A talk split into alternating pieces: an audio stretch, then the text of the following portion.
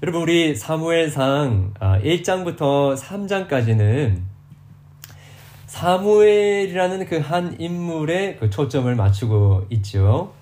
이 사무엘이라는 사람이 어떻게 태어나게 되었고 어떻게 자라고 어떻게 하나님의 제사장이요 선지자로 세워지는지에 대한 그런 어, 관심을 어, 모으고 있었습니다. 그리고 사무엘은 어, 엘리의 두 아들들과 계속해서 이렇게 대조를 이루고 있는 것을 우리가 보았었죠. 사무엘은 하나님의 음성을 듣고 하나님의 말씀이 그에게 임했지만 엘리의 두 아들들 엘리와 엘리의 아들들 그리고 그때 당시에 하나님의 백성들에게는 하나님의 음성이 들리지 않았던 때였습니다. 어, 엘리의 아들들은 성전을 더럽히는 자들이었고 하나님께 욕을 보여주는 즉 하나님의 영광을 깎아먹는 어, 그러한 삶을 살았던 것이죠. 사, 그러나 사무엘은 점점 더 자라가고 하나님과 사람에게 기뻐하심을 입게 되었습니다. 어, 그렇게 사무엘에 대해서 어, 초점을 맞추어 가다가 우리 이제 4장부터는 4장부터 6장에서는 사무엘이 그 등장하지를 않습니다. 전면에 드러나지 않아요. 어, 왜 그랬을까? 그래서 어떤 그 신학자들은 아 이 부분은 사무엘 기사가 적은 게 아니라 후대에 이렇게 끼워 넣은 것이다라고 할 정도로. 근데 사실 그런 게 아니라 어, 이 사무엘 적은 기자가 굉장히 의도적으로 그렇게 사무엘을 전면, 전면에서 빼고 있습니다. 어떤 메시지를 전달해주고 싶은, 싶었냐면 이렇게 이야기할 수 있을 것 같아요. 어, 예, 사무엘이 하나님께서 이스라엘 백성에게 이제 새로운 시대를 열면서 택하신 어, 선지자, 제사장이다라고 할 수 있는데 그 선지자가 이스라엘 백성을 이끌지 않고 있을 때 하나님의 말씀이 이스라엘 백성들을 이끌고 있지 않았을 때에 어떤 일이 벌어지는지를 보여주고 있는 것이죠. 아, 여러분 블레셋 예, 필리스타인이라고 하는 이 블레셋 사람들은 어, 이제 이스라엘 백성들이 이제 약속의 땅을 어, 이렇게 점령했을 때에 어, 그때 당시에 이 그 서쪽 이스라엘 서쪽 해안가에 예, 그저 멀리 섬나라에서 쳐들어온 민족이었습니다. 이 블레셋 민족들이 끊임없이 어, 이 어, 이스라엘 땅을 그 약속의 땅을 가나안 땅을 이렇게 정복을 하려고 하는 그러한 어, 세력이었었던 것이죠. 어, 이 블레셋 사람들이 오늘 우리 본문에 보게 되니까 이스라엘을 침략하려고 접경 지역이었던 아벡이라는 곳에 진을 쳤다라고 이야기하고 있습니다. 그리고 이스라엘 백성들은 가만히 있을 수 없죠. 그래서 그 근처 에벤 에셀이라는 곳에 진을 쳤습니다. 여러분 에벤 에셀 많이 들어보셨죠? 네.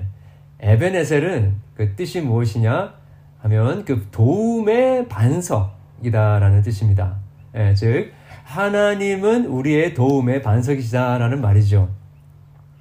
자, 그런데 참 아이러니하게도 이 전쟁에서 하나님의 도우심이 없었습니다. 이스라엘이 어, 블레셋에게 패하고 군사 4천 명이 넘는 사람들이 어, 죽임을 당하죠. 그 패배를 당하고 나서 이스라엘 장로들이 함께 모여서 서로 의논합니다. 서로에게 묻습니다. 뭐라고 묻습니까? 오늘 본문에 보니까 여호와께서 어찌하여 우리에게 오늘 블레셋 사람들 앞에 패하게 하셨는고? 라고 묻습니다. 네. 도대체 하나님이 무슨 이유로 오늘 우리에게 이 블레셋에게 아, 패하게 하셨는가?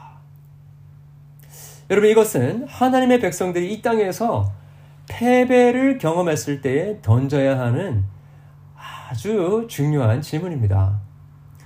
여러분 우리의 삶 속에 예기치 않은 문제를 대면할 때 하나님의 주권을 믿고 있다라고 한다면요 반드시 물어봐야 할 질문이지 않습니까?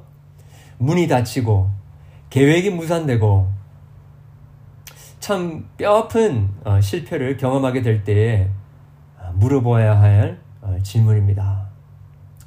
왜 하나님께서 이렇게 실패를 경험하게 하셨는가? 여러분, 왜 이 질문을 던지는 것이 중요할까요? 어, 여러분, 많은 사람들이 어, 문제가 생길 때 그냥 문제를 해결하고 하든지 해결하려고 하든지 아니면 문제가 잘 해결되지 않으면 뭐 해결되기까지 기다리든지 아니면 그냥 체념해 버리게 됩니다. 이게 대부분의 사람들의 반응이죠. 자, 그러다가 정말 못 견딜 정도가 되면 그때야 왜? 라는 질문을 던지기 시작합니다. 도대체 왜? Why me? 우리가 정말 하나님의 주권을 믿는다면 우리에게 일어나는 이 기대치 않았던 패배, 이 실패들, 이것들은 아무런 이유 없이 주어진 것이 아니다라는 것을 우리는 아, 깨달아야 한다는 것이죠. 아, 우리 잘 알고 있는 말씀 중에 아, 우리 야고보서 1장 12절 말씀에 그런 말씀이 있죠. 같이 한번 보겠습니다. 시험을 참는 자는 복이 있나니 이는 시련을 견디는 내, 견디어낸 자가 주께서 자기를 사랑하는 자들에게 약속하신 뭐요? 예, 생명의 면류관을 얻을 것이기 때문이라. 지금 야고보서는 그 시험과 그 시련의 목적이 뭡니까? 그것을 견디게 하셔서 생명의 면류관을 얻게 하게 하신다라고 이야기를 하고 있습니다. 우리 고린도전서 10장 13절 잘 아는 말씀입니다. 사람이 감당할 시험 밖에는 너에게 당한 것이 없나니 오직 하나님을 믿으시사 너희가 감당하지 못할 시험을 허락하지 아니하시고 시험 당할 쯤에 또한 피할 길을 내서 너희로 능히 감당하게 하시느니라. 즉, 이 시험의 과정들을 견디게 하시고, 우리를 단련하시고, 결국에 하나님의 하나님 되심을 우리가 의지하도록 하시고자 하시는 그 의도가 그 시험에 담겨져 있다라는 것이죠. 그래서 우리는 더 이상 우리 당하는 그 시험이 그냥 그 시험 그 자체라 아니라 거기에는 깊은 아, 하나님의 뜻이 있다라는 것을 기억해야 하는 것이죠. 그러니까 왜라는 질문을 우리가 어, 하나님의 백성들로서 실패와 고난과 어려움을 당할 때 던지는 것은 참 중요합니다. 도대체 하나님이 이 뜻이 무엇일까? 지금 내가 겪고 있는 이 실패와 이 절망 속에서 하나님이 이루시고 주시고자 하시는 그 목적은 무엇일까? 여러분 하나님이 실패를 허락하실 때에는 그 자녀들로 하여금 깨닫기를 원하시는 레슨이 있습니다. 이렇게 질문을 던지는 것은 왜라고 질문을 던지는 것은 그냥 아, 자기 자신을 자책하기 위해서 하는 것가 아니라 내가 왜 그랬지 하면서 어, 자기를 이렇게 어, 그 어, 채찍질하는 것이라기보다도 이것 가운데 하나님의 뜻이 무엇인지를 질문하는 것입니다. 자, 이, 여기까지는 이스라엘 지도자들이 제대로 질문을 던진 겁니다. 그렇죠? 자, 그런데 그들이 찾았던 답은 좀 엉뚱한 답이었습니다. 핵심을 간파하지 못하는 답이었습니다. 그들이 나름대로 어, 이 왜라는 왜 하나님께서 이러한 어, 시험을 이러한 실패를 우리에게 주시는가에 대한 답으로 찾은 것이 언약궤였습니다. 그들은 이렇게 생각했던 것 같아요. 이스라엘의 역사를 다시 한번 생각해 봤을 때, 그렇지.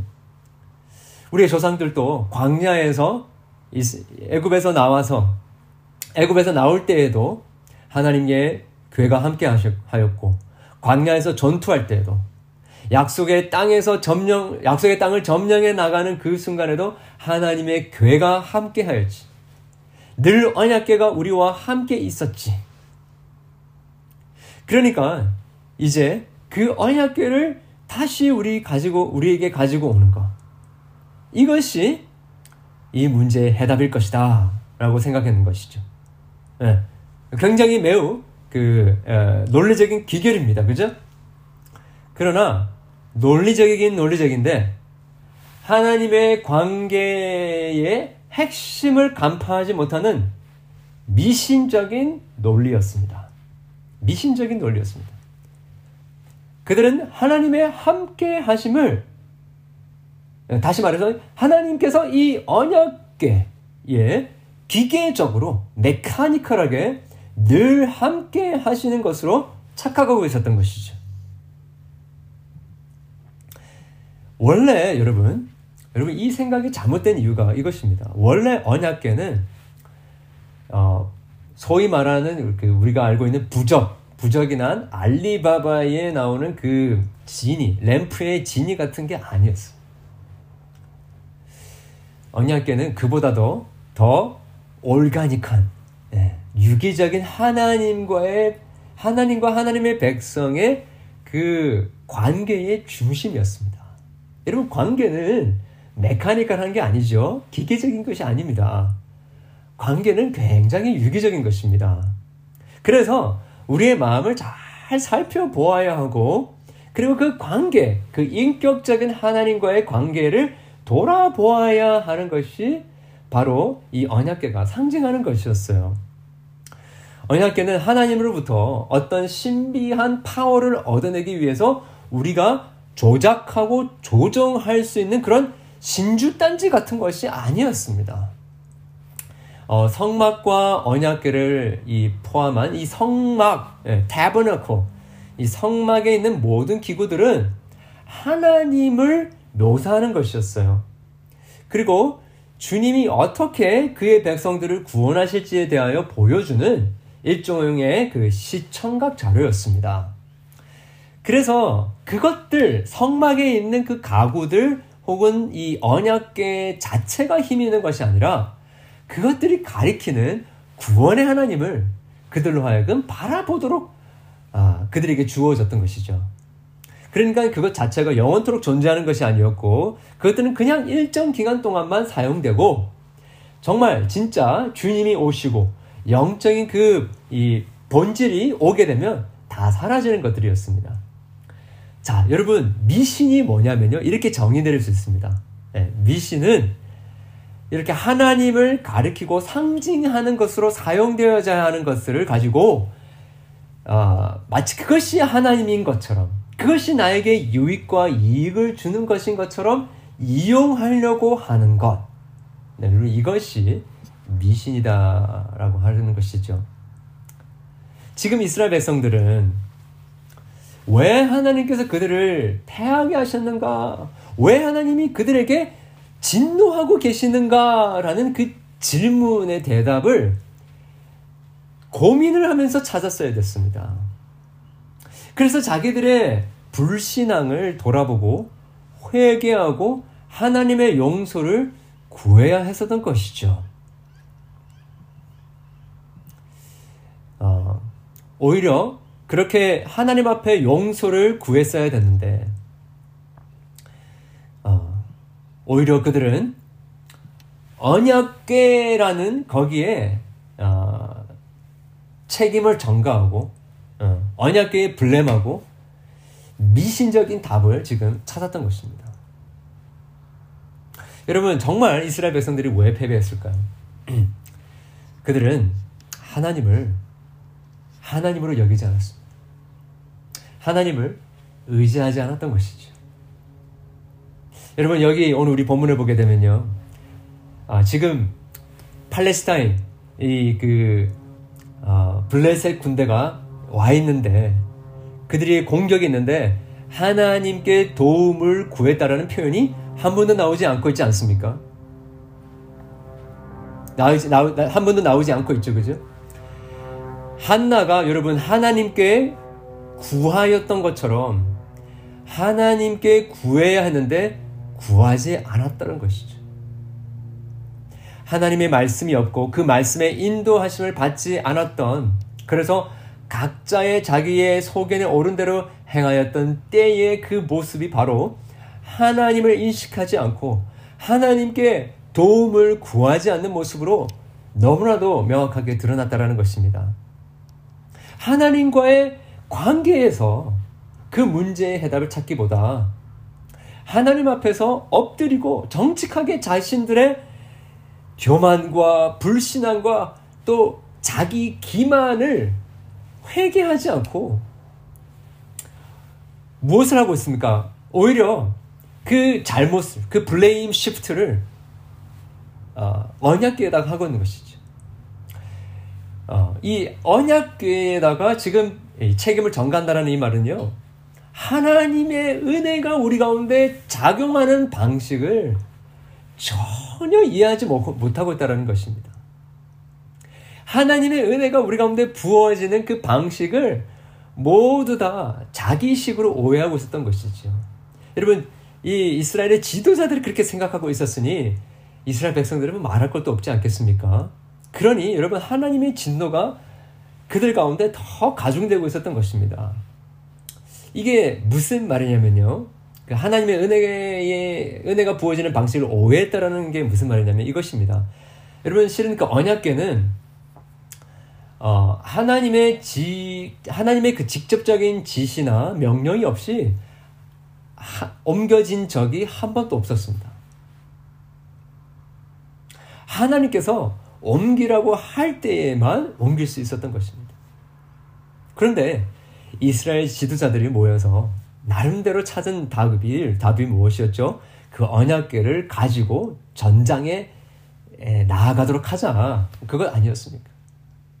하나님께 여쭤보지도 않고, 하나님께 구하지도 않고, 자기들 나름대로 이렇게 하면 하나님이 도와주실 것이다 라고 생각해서 그 언약궤를 가지고 전쟁이 벌어지고 있는 곳에 가지고 갔다라는 것입니다. 아, 여러분 오늘 또 우리가 이런 죄악을 범하고 있는 건 아닐까 생각해 보게 됩니다. 실패하고 문제가 생기고 길이 막히고 있는데 정작 돌아보아야 할 하나님과의 관계는 돌아보지 않고 내 안에 있는 교만과 거짓과 믿음 없음과 내 나 자신에게 쏟는 자기 기만을 회개하지 않고 다른 것들에 책임 전가를 하고 있는 거죠. 그러면서 겉으로 이 언약계와 같은 것, 겉으로는 교회 생활을 하고 이런저런 교회 모임에 참석하고 헌금도 하고 심지어 새벽 기도도 하고 교회 중직으로 일을 한다 하더라도 그런 활동들을 이 언약궤, 즉 영적인 복을 누리는 부적과 같은 것, 내가 이것들을 가지고 가면, 내가 이렇게 살면 하나님이 승리를 주실 거야. 라고 하면서 하나님을 이용하고 있는, 이용하고자 하는 그러한 죄악을 우리가 범하고 있을 수 있다라는 것입니다. 그래서 하나님께 철저하게 엎드리고 내 자신을 보면서 회개하며 주님의 도우심을 구하기보다 신앙 따로 내 삶의 문제를 경험하는 문제를 결정하는 것은 따로의 삶을 살고 있는 것은 아닌가라는 것을 우리가 우리 자신을 돌아봐야 하는 것입니다. 여러분 참 그런 생각을 봅니다. 우리가 신앙의 문제에 있어서만큼은 참 우리 창의력이 굉장히 대단한 것 같아요. 음. 자기의 불신앙을 다른 것들로 포장하는 데는 예, 참 선수가 우리가 아닌가라는 생각을 하게 됩니다. 아, 교회 다닌다는 것, 봉사한다는 것, 직분자라는 것, 예, 심지어 목사다, 신학자다 하는 것. 새벽 기도를 한다. 어, 여러분 우리가 또 열심히 하고 있는 이 90의 성경통도 예, 열심히 말씀을 읽고 있다라는 것, 기도하고 있다라는 것. 여러분 이 이 기도도요 우리의 그 하나님 이 언약계와 같이 하나님을 우리의 목적을 이루는 어떤 수단으로 사용될 수 있다라는 것 여러분 아시죠? 하나님은 우리의 목적을 이루기 위해서 이용할 수 있는 분이 아닙니다.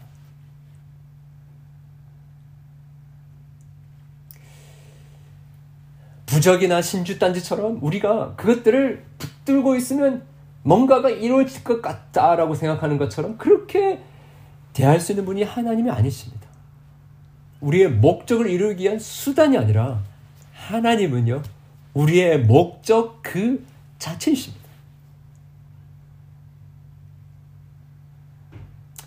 하나님과의 관계를 잊어버린 채, 잃어버린 채 자기의 유익을 얻는 것은, 얻으려고 하는 것은 미신입니다. 미신.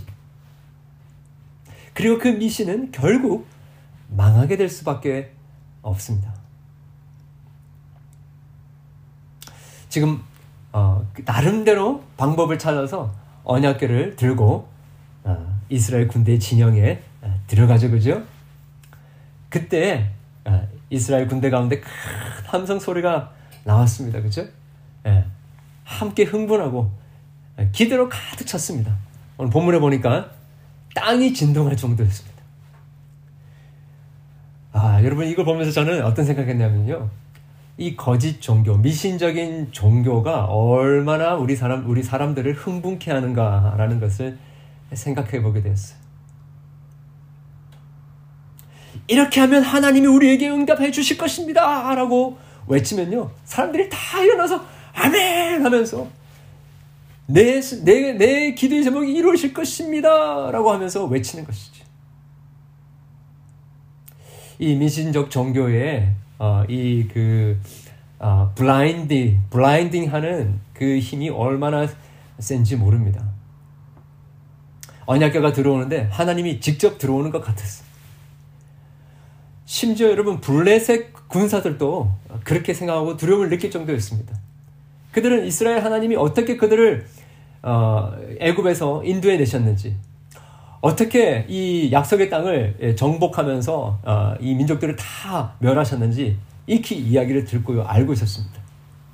그래서 그 얘기 이 언약계가 들어왔다라는 이야기 들으면서 두려움을 떨었죠. 그런데 이 블레셋 군사들은 거기서 뒤로 물러가지 않습니다. 아, 남자다움과 용기를 가지고 대왕하기로 결단합니다. 대장부 같이 싸워라. 예, be a man and fight. 예. 여러분 어, 그거 아세요? 미신적인 신앙으로 이 세상을 이기려고 하면요. 이 세상의 힘에 당하지 못합니다. Be a man, fight 하는 그 세력에 우리는 넘어질 수밖에 없습니다. 그렇게 2차 어, 대전이 붙였죠. 그죠? 아벡에서 2차 대전이 붙었을 때 이스라엘은 처참하게 패배를 어, 하게 됩니다. 우리 10절, 11절 보니까 뭐라 되어 있습니까? 블레셋 사람들이 쳤더니 이스라엘이 피하여 각기 장막으로 도망하였고 살육이 심히 커서 이스라엘 보병에 넘어지, 엎드려진 자가 3만 명이었으며 하나님의 괴는 빼앗겼고 엘리 두 아들 홈니와 비나스는 죽임을 당하였더라. 여러분 이렇게 이스라엘의 미신적 신앙은 완전히 아, 땅바닥에 매장되었습니다. 하나님께서 자기 백성들의 배교와 어, 죄악을 심판하는 도구로 이 블레셋을 사용했던 것입니다. 지금 하나님의 영광이 그들 가운데 완전히 땅바닥에 떨어진 상황이 되어져 버린 것이죠. 나머지 어, 우리 본문의 이야기는 이스라엘의 신앙의 핵심 부에 있었던 엘리 제사장 가문의 완전한 패망을 어, 기록하고 있습니다. 여러분 사실 그 언약계가 이 전쟁터로 투입되는 것을 막았어야 했던 사람이 바로 누구였습니까? 엘리 제사장이 아니었습니까? 그러나 그는 막기는커녕 그렇게 하는 것을 장려했었을 가능성이 많습니다. 네. 이 이스라엘의 지도자들이 리더들이 함께 모였다고 했으니 네, 제사장이었던 어, 엘리가 그들과 함께 했던 거 가능성이 높지 않습니까? 그죠? 그것을 그냥 그대로 내버려 두고 있었던 것입니다. 그 결과 이스라엘의 임한 패배, 어, 빼앗긴 언약궤, 죽임을 당한 그 두 아들 홈니와 비베아스의 이야기를 듣고 엘리는 충격에 빠져 뒤로 자빠져 목이 부러져 죽었습니다. 그런데 여러분 그때 표현을 보게 되면요. 뭐라고 되어 있습니까? 엘리가 무게가 많이 나갔다고 돼 있죠. 비대하여 살이 쪄 있었다라고 이야기하고 있습니다. 여러분 이 무게가 많았다라고 하는 고 히브리어 표현이 영광이라는 표현, 영광이라는 표현하고 밀접한 관계가 있는 단어입니다. 무엇을 이야기하고 있냐면 그들 안에 이스라엘의 하나님과의 그 신앙의 중심부에 있었던 그 엘리 제사장의 그 모습이 당시 이스라엘의 모습을 가리키고 있는데 하나님의 영광은 떠나간 채 자기들의 영광, 자기들의 무게는 점점점 더 커져가고 있었다는 것입니다. 비대해져 가고 있었다는 것입니다. 하나님의 영광이 사라지면요, 텅 비어 있는 것이 아니라 우리 안에 있는 우리의 욕심과 우리의 자아와 우리의 만족들로 비대해져 가고 무거워져 가게 된다는 것입니다. 즉, 나의 영광으로 가득 차 있게 된다는 것입니다. 여러분, 정말 하나님께서 성경에서 이야기하시는 참 여호와 하나님 믿는 신앙과 거짓 신앙, 미신적 신앙의 그 핵심은 무엇이냐? 하나님의 영광을 바라보는 것이냐? 아니면 나의 영광을 추구하는 것이냐? 이 두 가지로 나누어지게 된다는 것입니다. 한 사람의 신앙, 그 신앙이 참 신앙인지 아닌지를 보려면요. 그 사람이 추구하는 것이 자기의 영광인가? 아니면 하나님의 영광인가 를 보면 되는 것입니다. 우리의 무게가 어디에 있습니까?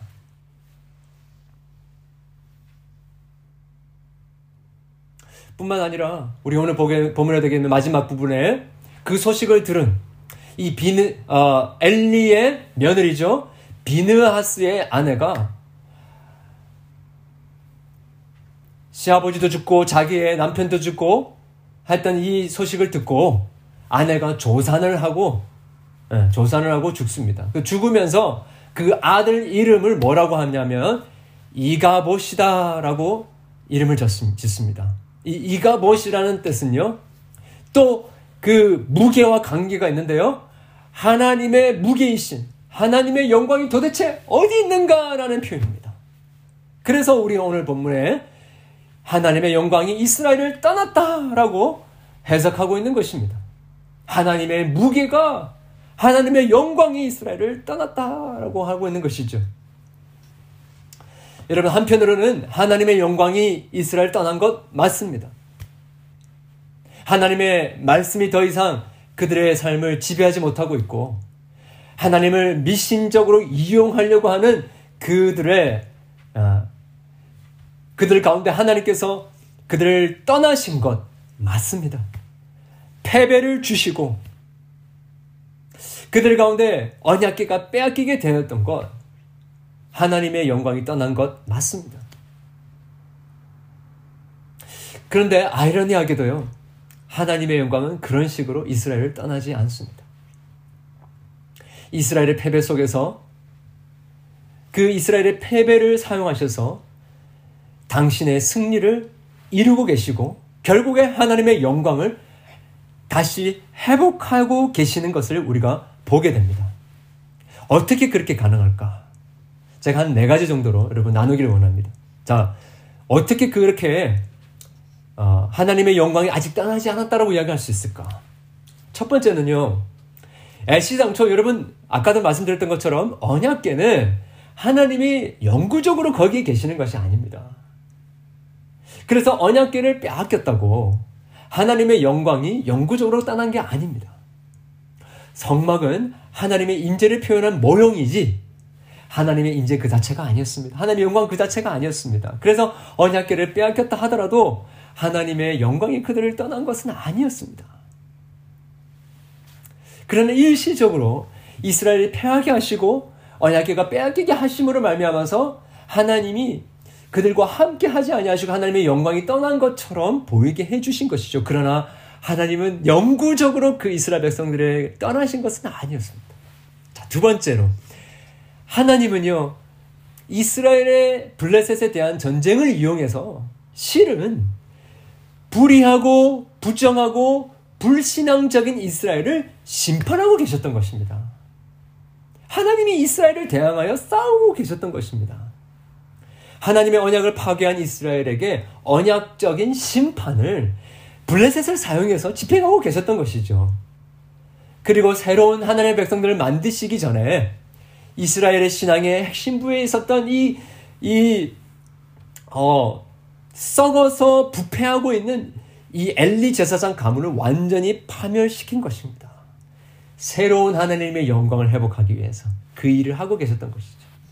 세 번째로 하나님의 언약궤가 블레셋에 빼앗겨 블레셋 가운데 있게 된 것은요.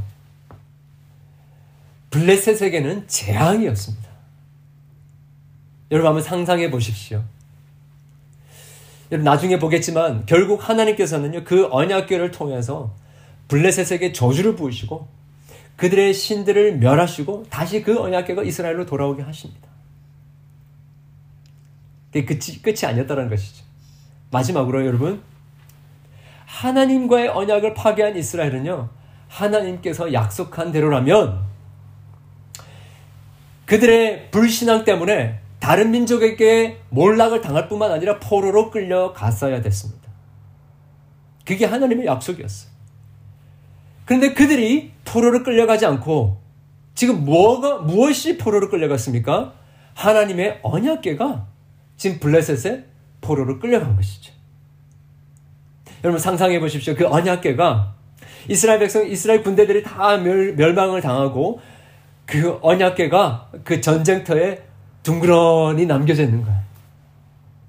그리고 블레셋 사람들이 그 언약계를 집어들고 그 부정하고 이방인, 이 부정한 이방인들이 그 언약계를 가지고 자기 진영으로 갑니다. 언약계가 블레셋의 포로로 끌려가고 있다라는 말이죠. 이 말은 여호와 하나님이 그들을 대신하여 이스라엘 백성들을 대신하여 언약의 심판과 저주를 당하시고 계시다라는 말입니다. 이스라엘은 수치스러운 패배를 경험했습니다. 그러나 여호와 하나님은 멀리서 그들의 패배를 관망만 하고 계시지 않으셨다라는 거예요. 친히 그 수치와 패배를 그 멸망을 언약궤 즉 하나님의 임재를 상징하는 그것이 당하고 있었다라는 것입니다. 친히 무거운 죄의 형벌을 짊어지시고 그 수치를 당하고 있었다라는 것입니다. 여러분 이 언약궤가 포로로 끌려간 이 상황은 우리로 하여금 예수님의 십자가를 생각하게 됩니다. 통치자들과 권세자들과 이 어둠의 세상 주장자, 주관자들과 하늘에 있는 악한 영들과 여러분 지금 또 싸움이 벌어지고 있는데 저와 여러분이 죄와 사망의 노예가 되었을 때에 우리가 그렇게 포로로 끌려갔어야 됐음에도 불구하고 언약계이신 바로 그 예수 그리스도께서 포로로 끌려가시고 십자가에 부끄러운 형벌을 당하심으로 말미암아 우리가 포로로 끌려가지 않게 하시고 하나님의 영광이 그로 말미암아 다시 회복되게 하셨다라는 것입니다. 여러분 실은 이스라엘 역사 가운데 하나님의 영광이 사라졌던 가장 어두운 시기는 예루살렘 성전이 무너지고 예루살렘 성이 무너지고 성전이 파괴되고 이스라엘 백성들이 하나님의 나, 그, 그의 나라를 빼앗겨 포로로 끌려간 때였습니다. 여러분 지금 요즘에 우리가 예레미야서를 이렇게 보고 있는데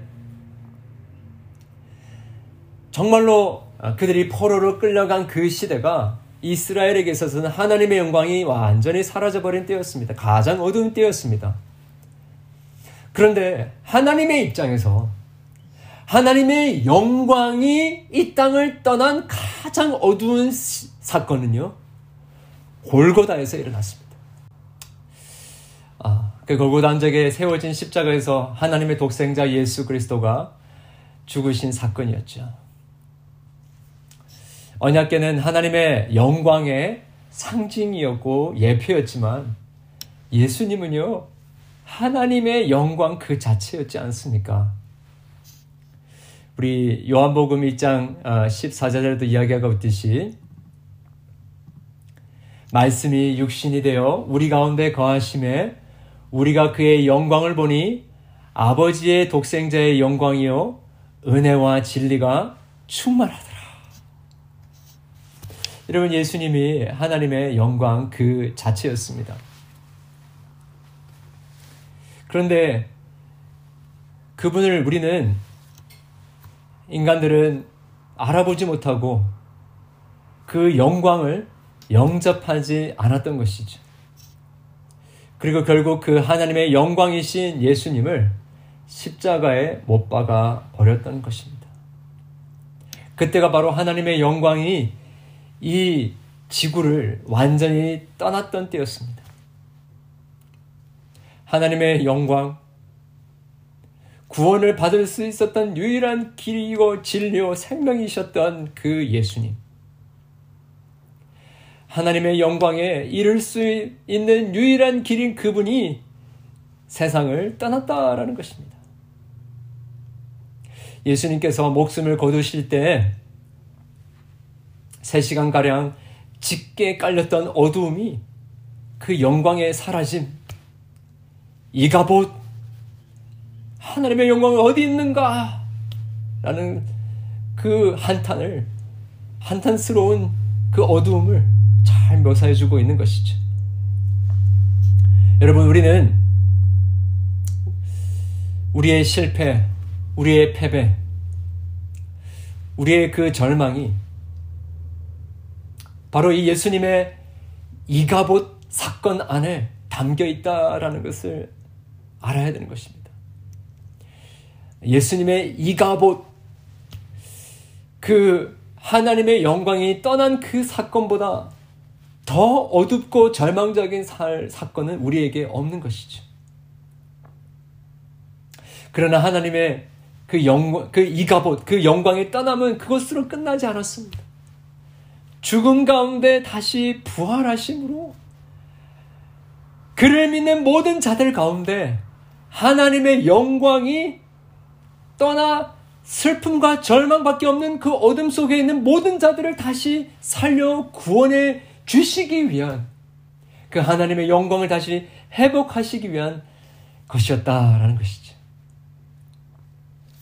우리의 죄로 말미암아 음, 이가봇 하나님의 영광이 어디 있나라고 한탄할 수밖에 없는 우리에게 이제는 이가봇이 아니라 임마누엘 하나님이 우리와 함께 계십니다. 예수 그리스도 안에서 그 영광의 하나님의 영광 그 자체이신 그 예수 그리스도 안에서 이제 우리는 참된 하나님의 영광을 회복하게 되었습니다. 라고 고백할 수 있게 해 주셨다라는 것입니다. 여러분, 패배를 경험하고 계십니까? 여러분, 우리 죄 때문에 넘어지고 있습니까? 길이 막힌 분들은 없습니까? 앞이 보이지 않는 어둠 속에 헤매이고 있지는 않습니까? 우리의 가정이, 우리의 공동체에 하나님의 영광이 떠나서 이가 못하면서 세상 사람들에게 비웃음거리가 되고 있지는 않습니까? 하나님의 영광이 떠나진 않았습니까? 오늘을 우리를 부르시는 하나님의 부르심에 우리가 반응하며 나아갈 수 있기를 바랍니다. 하나님의 영광이신 임마누엘 대신 예수님께로 나아오실 수 있기를 바랍니다. 그 예수님 안에만 하나님의 영광이 있음을 우리 믿고 그분께로 나아갈 수 있기를 바랍니다.